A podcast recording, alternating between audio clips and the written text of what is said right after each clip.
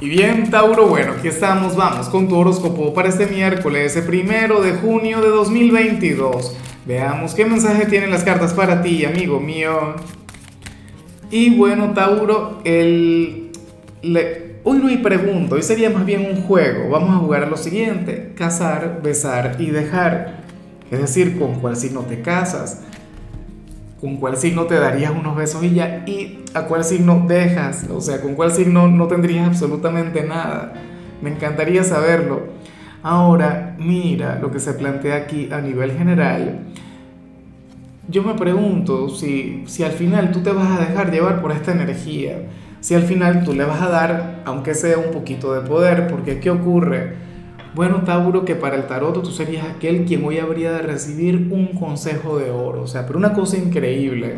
Mira, Tauro, para las cartas, un familiar, un amigo, la pareja, un desconocido, hoy te va a dar una recomendación que, que vale la pena seguirla al pie de la letra. Yo te voy a decir una cosa.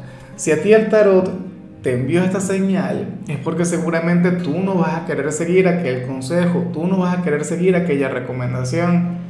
Entonces, por favor, tenlo en cuenta. Mira, sería una especie de enviado del destino, del universo, del creador. Y eso es lo que, que debe tener mucha importancia para ti. O sea, te irá mucho, pero mucho mejor si, si tú sigues aquel consejo. Entonces, bueno, por favor, tenlo en cuenta. Me parece algo sencillo, me parece algo bastante práctico. O sea, qué lindo que el destino no, no, nos envíe una especie de héroe, que nos envíe una especie de ángel y que no tengas como siempre que buscar la solución dentro de ti, porque eso es lo que decimos siempre acá.